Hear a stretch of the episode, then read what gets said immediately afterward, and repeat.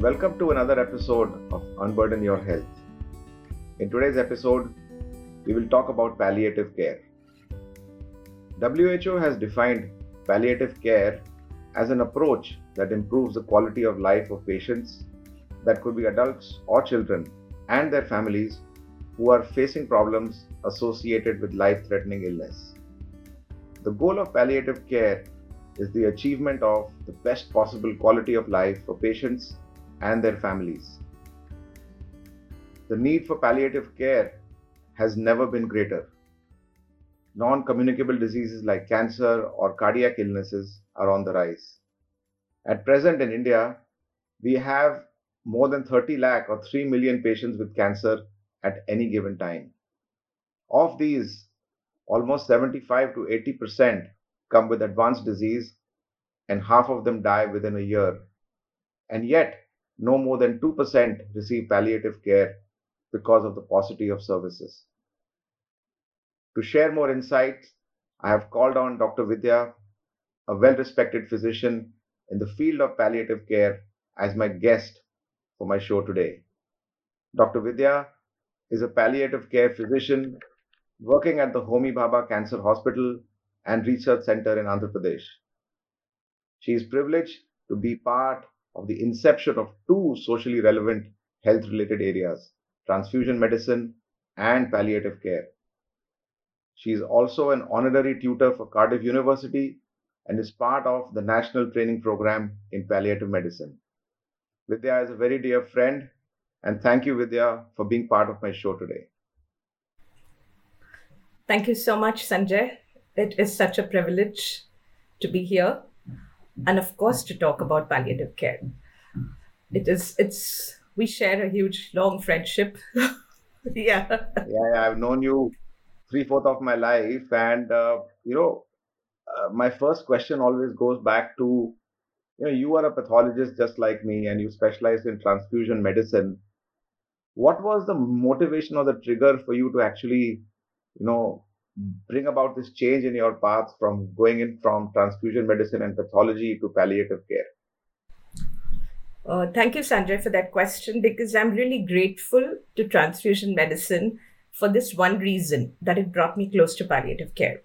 So, uh, like you are aware, when we were in Bombay, we had blood banks all around the corner. There were voluntary blood banks, there were voluntary donors. But when I came to Visakhapatnam, this was in 1993, there was no voluntary blood bank at all.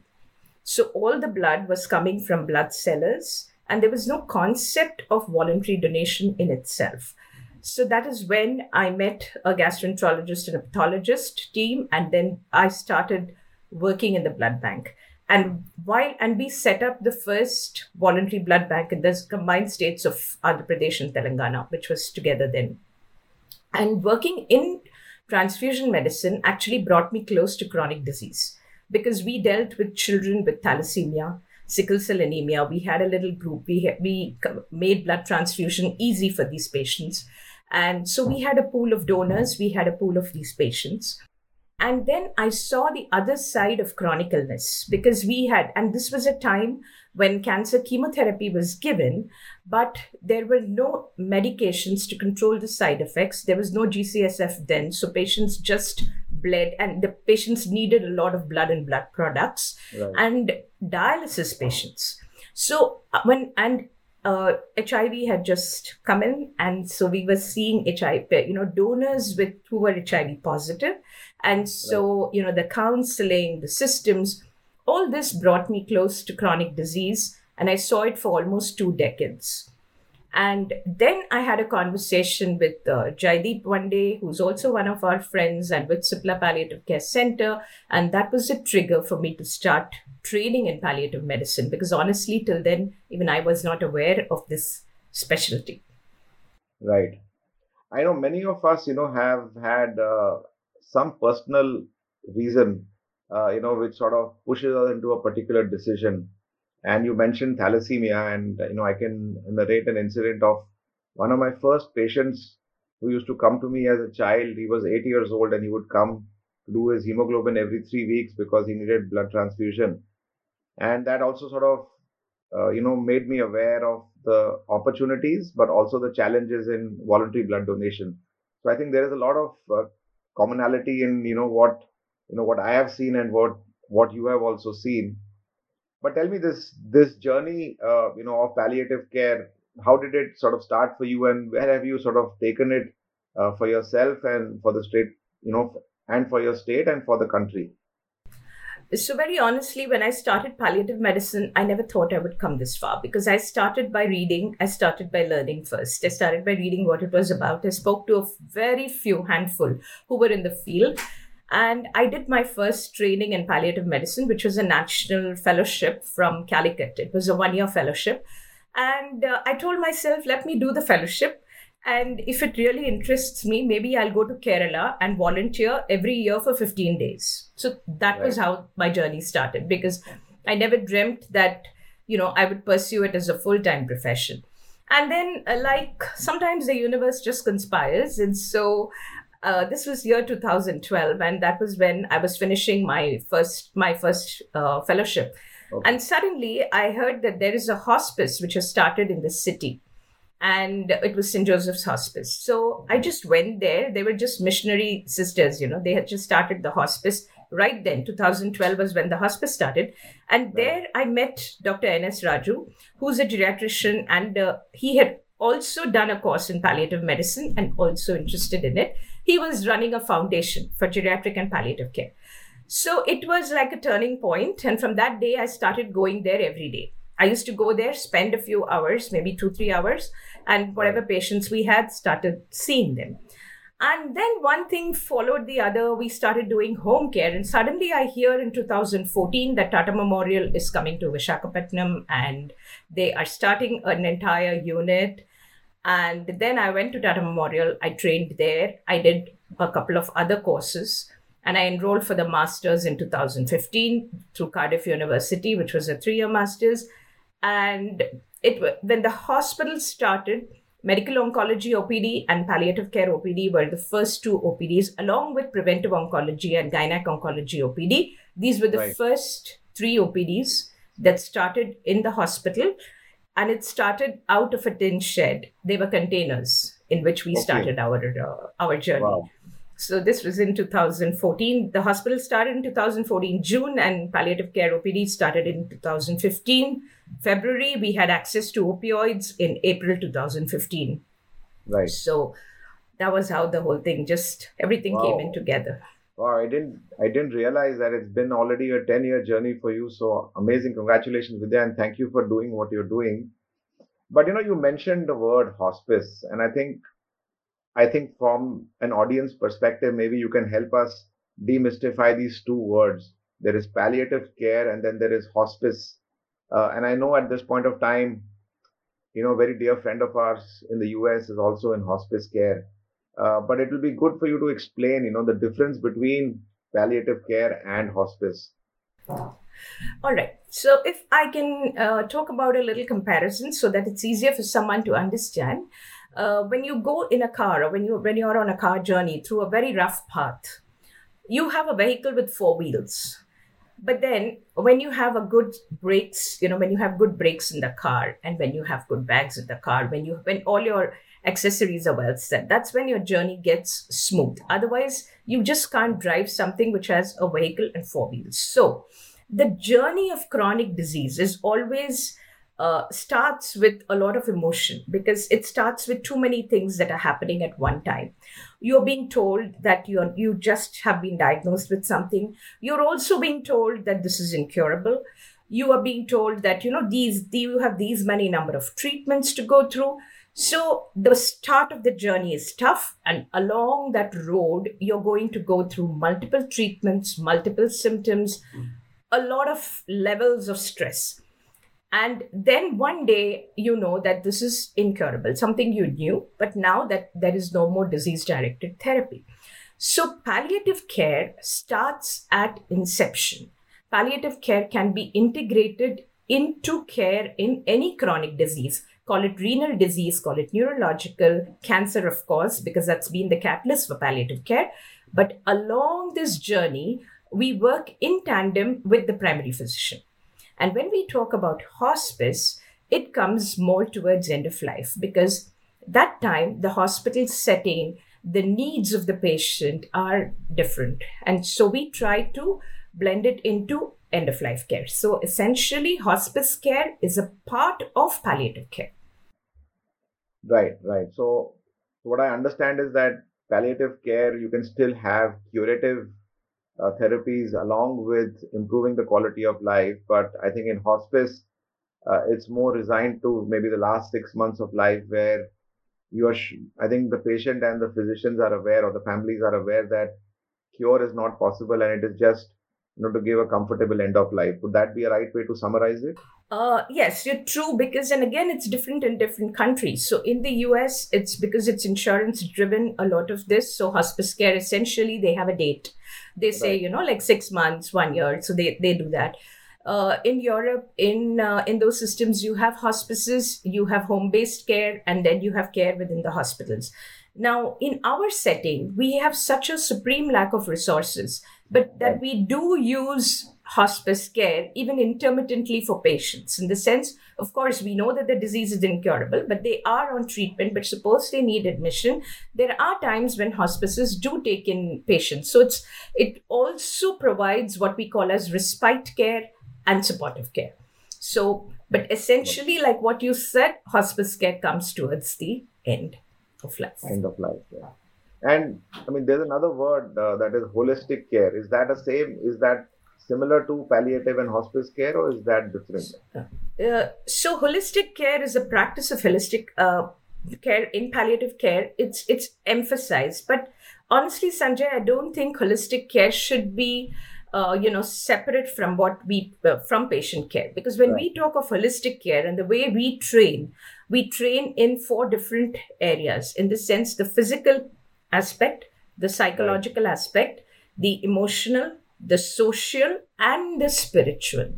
So all okay. of these domains are essential in the practice of palliative medicine. So if i could just give you an example uh, a person can have a disease called cancer but what that person is going through is what we call as the illness experience. That is because, uh, you know, a disease you can name, but the illness experience is something that is unique to the individual who's going through it and not just the individual, but also the family. Sure. So, suppose you have a young adult who is diagnosed with a term with a cancer and he's going to go through therapy. You're suddenly going to cut him off from friends from his regular routine. He is going to be away from all that. There are, there are going to be self-image issues. There is going to be the whole family whose schedule now centers around this young person right and of course the financial constraints and a huge part of palliative care is also addressing spiritual distress so uh, spiritual distress is both religion and it need not be religion. Sure. So it is, you know, losing your connectedness, losing your personhood.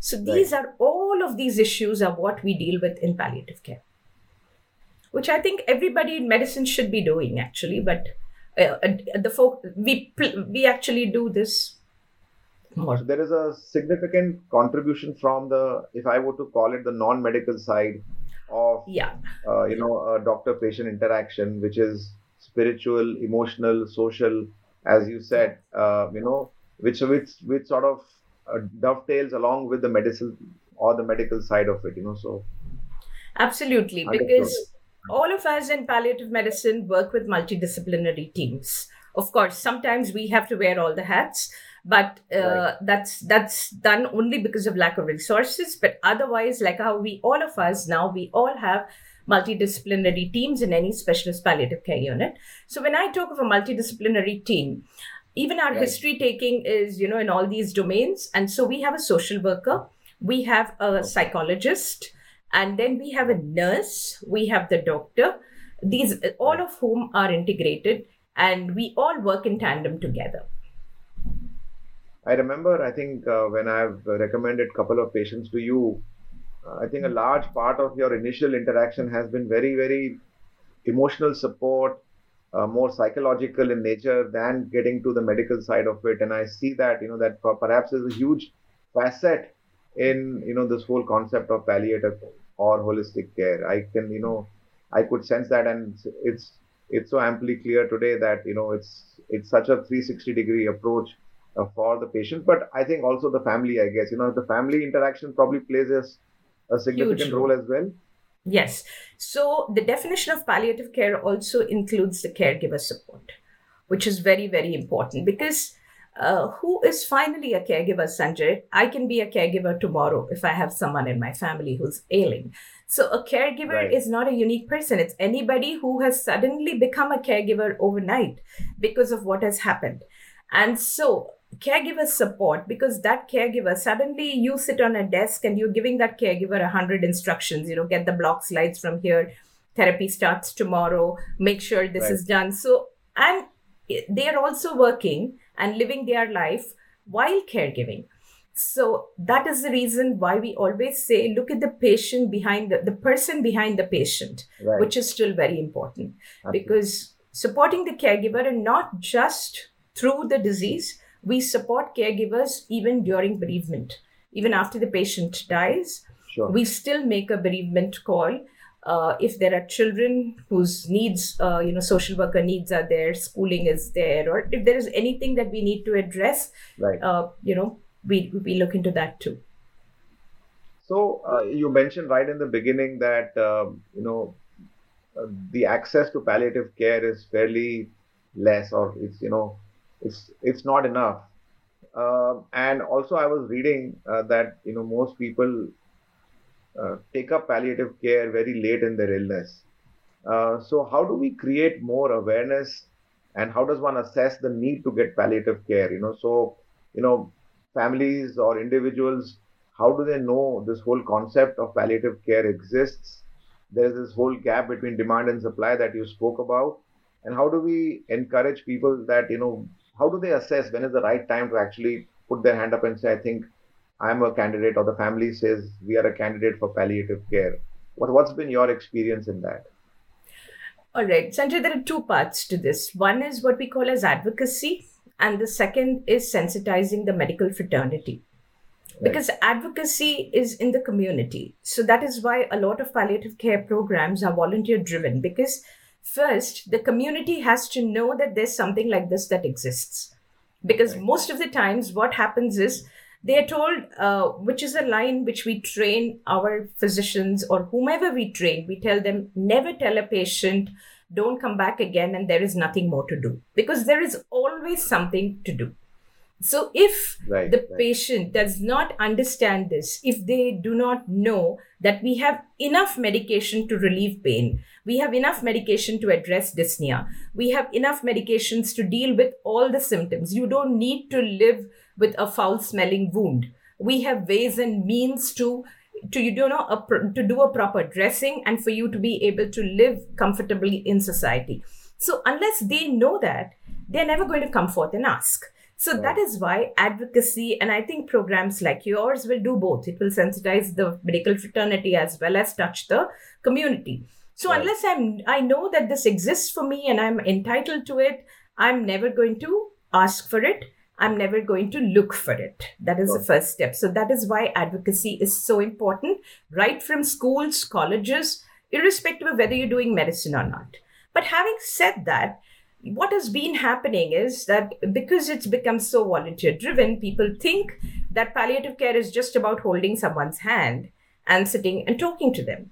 But when you do not have good physical control over I mean, over over the symptoms, if your pain is uncontrolled, if your breathlessness is uncontrolled, then you are never going to be comfortable. So a huge chunk of palliative medicine is also the practice of evidence-based medicine. So I think that is what we are trying very hard as a community to put across, and even to physicians. Like you have, you know, a particular way of to dose your medication, your chemotherapy, but why is it that when it comes to analgesics, you just scribble something and send, you know, you you don't really put your mind and effort in that. So that is where the palliative care physician will come in. And having you also asked me what are the triggers for palliative care referrals. So ideally, in an ideal world, the trigger for referral is when you are diagnosed with a condition that is incurable.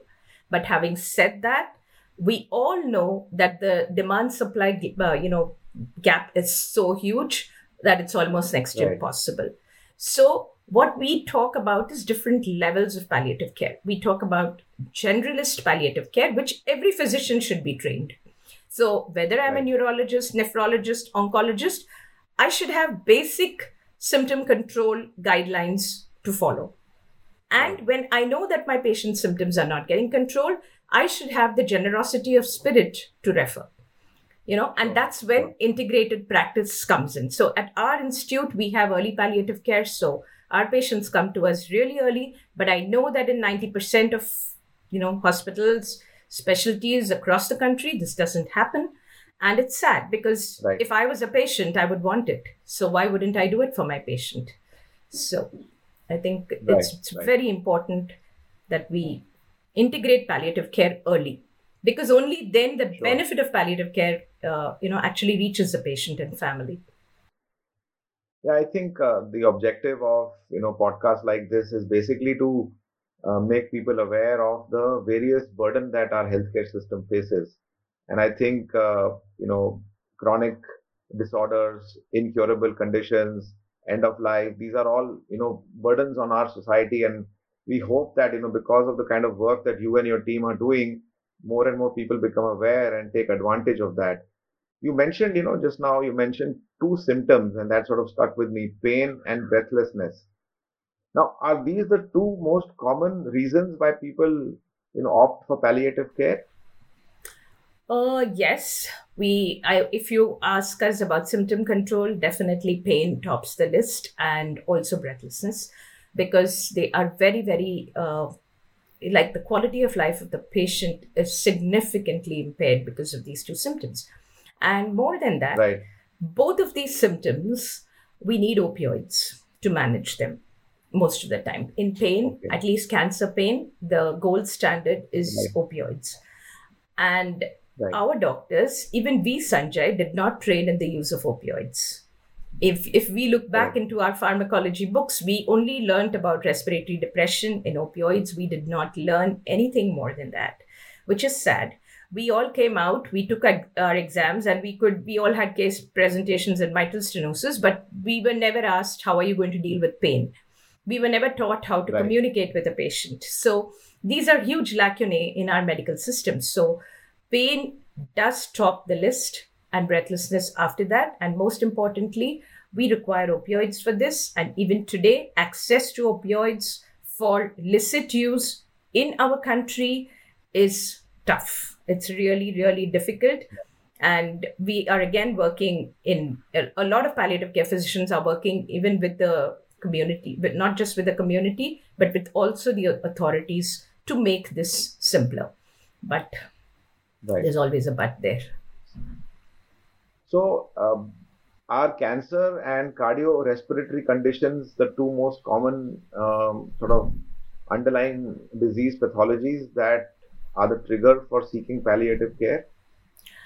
cancer always has been like i said it has been the Okay. catalyst and cancer is always right there on the list but i think Right. with covid in the last 2 years uh, the spectrum for respiratory palliative care has really increased in the sense a lot of respiratory care physicians are now integrating palliative care in fact we are we have trained a lot of pulmonologists and we have a lot of common training programs in pulmonology and palliative medicine so that is an area which where you know uh, there is a kind of integration happening at least in some of the metros and in some of the centers Right. but having said that neuropalliative care is another area of interest because uh, Right. in neurology we have a lot of symptoms which are the are probably some of the most difficult to deal with so you have alzheimer's you have parkinson's you have dementia and you Right. have trauma you you have very very young people who are you know paraplegics who are quadriplegics. So their Sure, mental faculties are fine but then uh, so these are the areas. And actually in kerala you see a lot of them because they climb up on uh, coconut trees you know and so they have falls. Okay. so we we used to see in our home care we used to see a lot of youngsters who are just lying down and you know because they are paralyzed. So neuropalliative care and now recently we've had a lot of collaboration with UK and with the university in Karnataka, with Manipal University, with Karunashraya and in the national faculty, and along with our IPC on ICU palliative care. So because okay. that's again a, a, special area of interest because a lot of end of life care hovers in ICUs. So you know ICU palliative care. Sure. So it's it's kind of uh, growing you know within the specialty. Right. How many palliative care physicians or facilities would there be in India, and what, according to you, is the need in in terms of that number? I think whatever you need to do, you need to multiply it in thousands. I, I, I can't even sure. put a number to that. If sure. you actually look at a trained program, Sanjay, in 2012 was when we started the first MD in palliative medicine. Okay. So if you look at it, you know, so only Tata Memorial started it then. Right. Then slowly, All India Institute, GCRI in Karnataka, now Manipal. This year, DNB has opened up. Mm-hmm. Okay. So right now we are still in two digits you know two digit right. figures in the country when right. you talk about you know say two people joining in every year and over 3 years so six of them so you slowly start multiplying it this year we've got about 3 4 institutes in bangalore and in hyderabad and in other places which have started dnb programs in delhi and so i would say the next decade we should be hopeful to have more people and these people should stay and join institutes and yeah. work towards palliative care so that also is uh, no, but it's great to see that there are a lot of uh, postgraduate programs in palliative yes. care and there are people who are seeking out to join these courses right oh yes oh yes yeah. because uh, geriatric care and palliative care both are slowly becoming you know the need of the hour and we we ourselves are going to need it so like yes. one of our teachers says you know she says you need to create the world you want to die in. So i said very nicely is, put. Very nicely yeah, put in fact recently uh, someone i know in mumbai she has been a dentist and then an entrepreneur who was running uh, you know a chain of diagnostic clinics send me a, a, message that i have moved out of that and now i'm into full time into palliative care. And you know i know you have another few friends in mumbai. Yeah who you said were practicing pulmonary medicine have moved into palliative care. So I think we're seeing a lot of people, you know, yeah. moving from their core specialty into palliative care.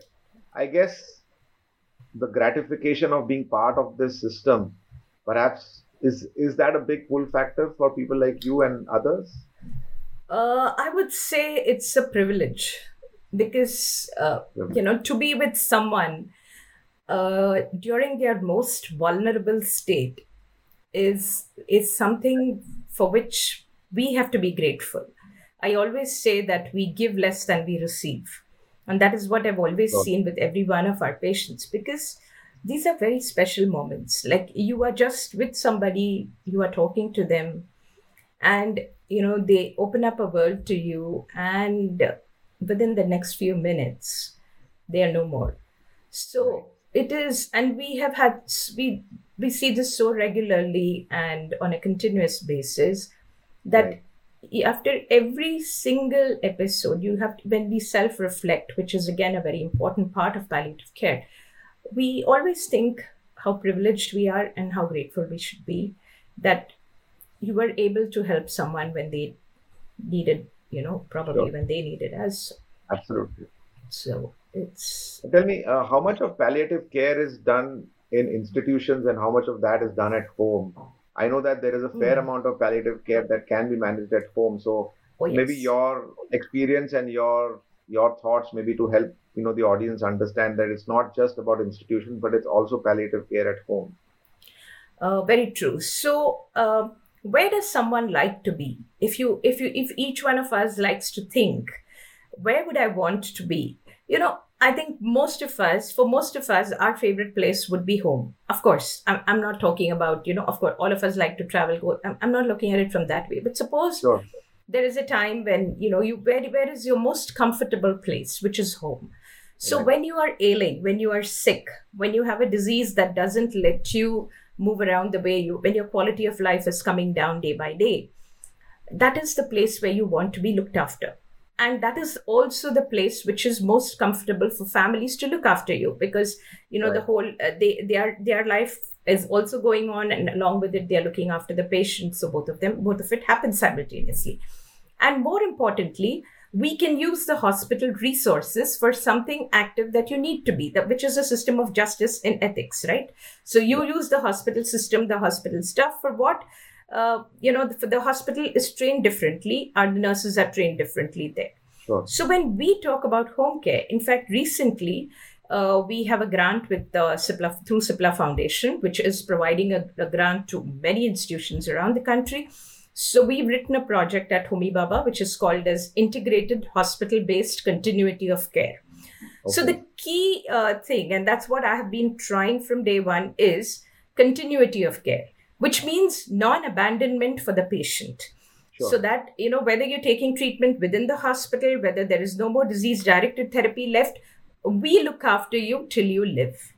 Sure. And so when so we have a triage system in our uh, you know in the hospital so when we know that the performance status is dipping the symptom control is increasing then at that point we start providing them with home care so we actually have teams. That's again a multidisciplinary team. So a doctor, nurse, and a social worker or a doctor, nurse, therapist, they visit patients at home and right. look after their needs. And, uh, you know, in Kerala, this is very extensive. In Hyderabad, it's very ex- extensive. Delhi has CanSupport.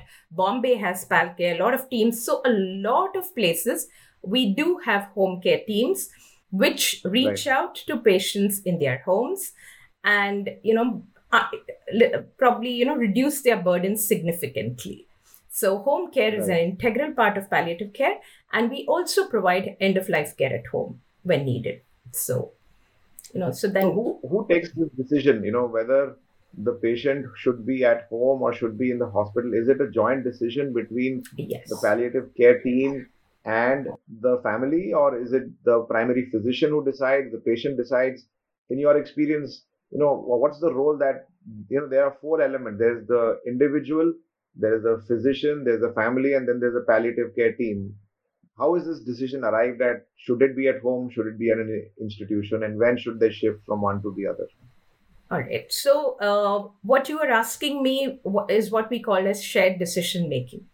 So shared decision making and an advanced care plan starts early in palliative care. So when that's the reason of early palliative care. You you see the patient through the trajectory. When you know that now things are changing you have to start asking these questions. So we usually have family meetings and uh, like right. in cancer hospitals we have tumor boards we have joint clinics every day. And more importantly towards end of life we have what we call as family meetings. Icus hold family meetings. So in these family meetings who is present is the primary care physician, the palliative care physician, the caregiver, the patient, and whoever is important to them. So that's where we make all these plans and we chart the you know plan for the particular patient. We call that a comprehensive care plan, in which right. anticipatory care, uh, advanced care planning, all of these are what we call as goals of care. So all our case sheets usually have this on it, a comprehensive okay. care plan for a particular patient. Okay. And you mentioned earlier on that, you know, uh, it's very important that every doctor understands the importance of palliative care. So, is there a plan where the current, you know, family physician, uh, you know, are trying to get inculcated into this whole practice of palliative care? We do conduct a lot of training programs and we do have people who attend we do have family physicians who are interested but uh, of course the gap is too wide so the only way I can think that we can take this forward is to include it in our undergraduate curriculum. So when you okay. when you learn medicine and when you learn about palliative medicine while doing medicine, and when you learn to communicate, then when you learn to uh, you know treat pain, when you learn holistic care, when you learn all of that, then it's going to stay with you for life. So True. I am hoping that the new, you know, you have the AETCOM, AETCOM module, which is attitude, ethics, and communication. So you have this new module which has been introduced, and I hope it will bring about some kind of, you know, change. Yeah, the way I look at it, Vidya, that uh, you know, we are trying to work towards improving life expectancy. You know, our diagnostic services are able to pick up conditions at an earlier stage. We want to improve, you know, the longevity but if we can sort of if we don't improve the quality of life then i think we are we are only looking at it you know the glass sort of half full and not Very the true. complete glass i think you know i think so so what you are trying to say is that you know while we improve life expectancy, while we improve the longevity, we have to make sure that all of us are trained on how to also improve the quality of life. I think that's very important, and that, that's a great you know takeaway kind of a message that you're sharing. Uh, you know, you mentioned about opioids. Uh, are they the sort of mainstay of a treatment, or can you just maybe elaborate a little more on what all goes into this whole, you know, the treatment during palliative care? So, um, opioids are the gold standard for cancer pain. In and you can't. It's it's hard to treat cancer pain without opioids. Having said that, it's not like Right. every patient needs opioids, but the patient who needs it needs it. So that's Right. how opi- and another misconception that we've grown up with or another misconception that we you know which we believe and even physicians believe is that uh, you know oh this patient is dying. Uh, give him morphine now. So that's that's that's completely illogical because morphine or opioids are given for pain when the patient needs it and this can be well at the beginning of the disease it can be during treatment it can be after treatment because all of it depends on the pain. Right. and so we have a step ladder where uh, you know our mainstay is paracetamol which is the first drug on the step ladder. We use paracetamol as the first drug for cancer pain along with NSAIDs which we use only in specific conditions and then we have the step 2 and step 3 opioids which are you know tramadol and, and tapentadol and of course morphine methadone and fentanyl which is available in our country. So uh, and most important is morphine is a very different drug because it's not a drug where you tell the patient take this and this is the dose. Doesn't work. You need to train before you prescribe. You need just as much as you have the power you have a responsibility to use it well and to train the patient too because the patient needs to step up the medication along with the pain. There is no ceiling effect for morphine. And so because of that training the caregiver the patient you know uh, is also very important. So we spend a significant amount of time and then how do you deal with the side effects? And usually in my training sessions that's one thing i always ask you know whoever is there that if you're going to hold a glass of water if you're going to stretch out your hand and hold a glass of water is that painful everybody says no i said absolutely but when you're going to do that 24 hours a day 365 days a year it is Right. painful right. so we have to understand as physicians that chronic pain needs constant medication. This is not a fracture which is going to heal. sure. Sure. This is going to be. So the key is in understanding dealing with chronic pain, it. which is why even if you're a well trained physician, you need to retrain and you need to Sure. unlearn things that you've learned. Sure, sure. And uh, I guess as you mentioned, side effects, you know, side effects like vomiting or or diarrhea, nausea, these would be very common side effects that you probably face on a regular basis. Actually, we face yes, we do face nausea, but that's that's that's something that'll go away in a couple of days. But constipation, that is the worst side effect of opioids, and so constipation is is will never go away. But we train our patients, and then they they do it so well. We have children on opioids. We have we have babies on opioids. We have toddlers on opioids. We have adolescents on opioids. And I'm sure across palliative care centers in our country, in our setting, because we still use it only for cancer pain, we hardly ever come across you know misuse or diversion because we we train them we are with the family and when they i literally tell my patients this is like gold you know and that's though it's it's one of the cheapest drugs available. And then they understand when they take it and when they see the relief they Sure. respect it so much. Understood. And you mentioned children. I mean, so do you get a lot of uh, young Oh, yes. patients for palliative care? yes. Yes. We we get all ages. We get them from months. We get them from you know babies under a year. We get little toddlers. You get school going children. You'll get adolescents and young adults so the entire spectrum. And pediatric palliative care is now growing in our country. There is a good hub at telangana which is in hyderabad. And then Right. of course in maharashtra at tata memorial where dr marianne started it. And then in Ke- so you do have good hubs for pediatric palliative care but they're woefully inadequate. And it's sad because when we talk about cancer in our country uh, you know pediatric cancers i'm sure many hospitals open their doors and even you know put the children through various schemes so that it makes it easier for the child to take treatment but uh, but in spite of that parents cannot leave their work because they are all they are very young when they have a baby so right.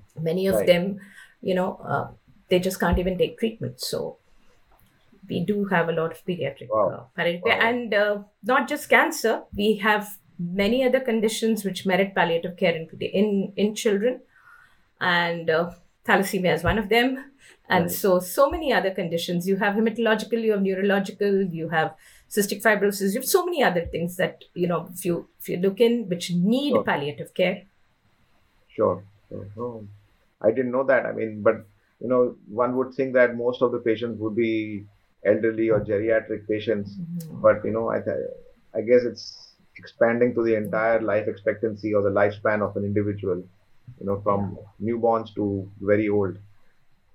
No, but again i think you know the kind of work that you and your team are doing is so commendable and i just compliment you for doing this and thank you for doing this.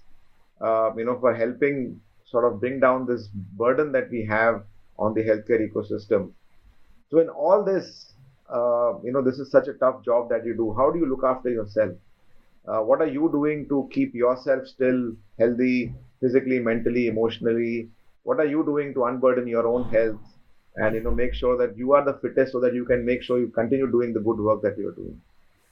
Uh, you know what sanjay? It's it's like uh, it, it, we have this kind of teamwork every every time when we see a patient or you know weekly we have team meetings. I think every palliative care center has it. And many of us have really good friends who work in palliative care. So uh, you know the understanding becomes a lot easier. So suppose i am going through a difficult phase. I have seen you know one of my adolescents have just died or one of my patients i've just lost somebody whom i have seen for a few years or maybe a few months. But all of us go through these phases. So we we talk about it.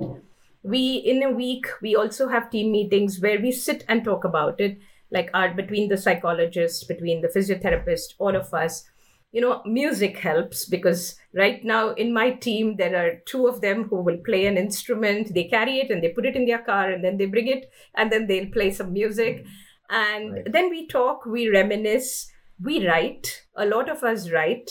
There are a lot of them who are okay. poets. There are a lot of them who write blogs. There are a lot who write. So we, we unburden in in various ways because finally it is also emotionally uh, it affects you but at every point, when I'm asked, Do you feel depressed? That's one thing I never do because I always feel that, you know, at least we are in a position to be able to do this. What if that patient right. could not have got that care? That is a thought which right. depresses me. So uh, that's why I think for the future, you need to create a world where you know there are a lot of palliative care leaders where it's integrated into our system so seamlessly that you don't you know need to look for palliative care physicians it flows as a continuum yes.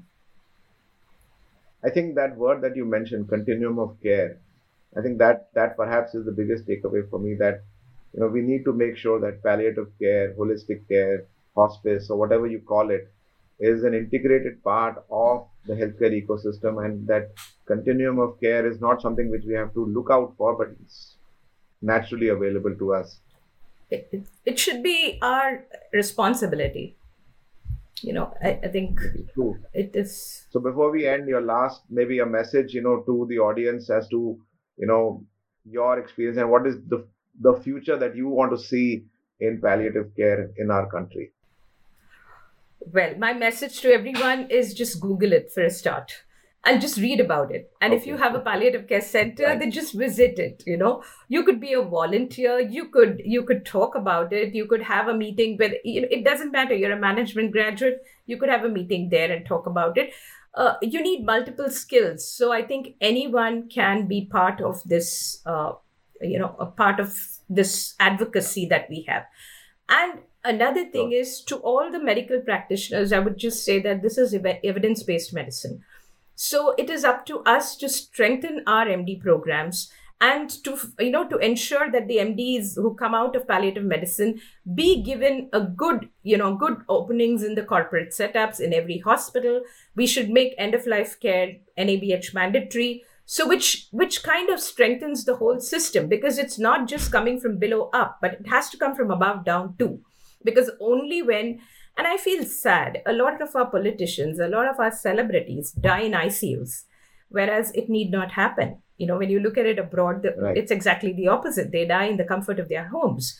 So care has sure. to percolate from the top.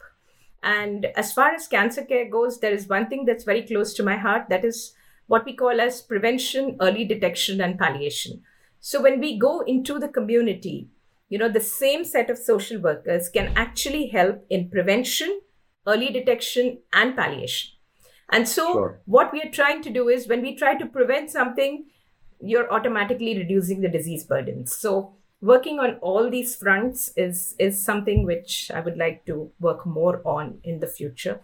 So no, thank you, Vidya. Thank you for you know enlightening us. Thank you for the amazing work that you're doing. Thank you for you know being there when people need you the most. And you know, I'm I'm sure when people listen to this podcast, uh, you know they will you know I hope they listen and share this with as many people as they can and create awareness that this is not a special aspect of medicine. This is an essential, integral part of medicine. Thank you again, Vidya. Thank you. Thank you so much, Sanjay, to for this opportunity.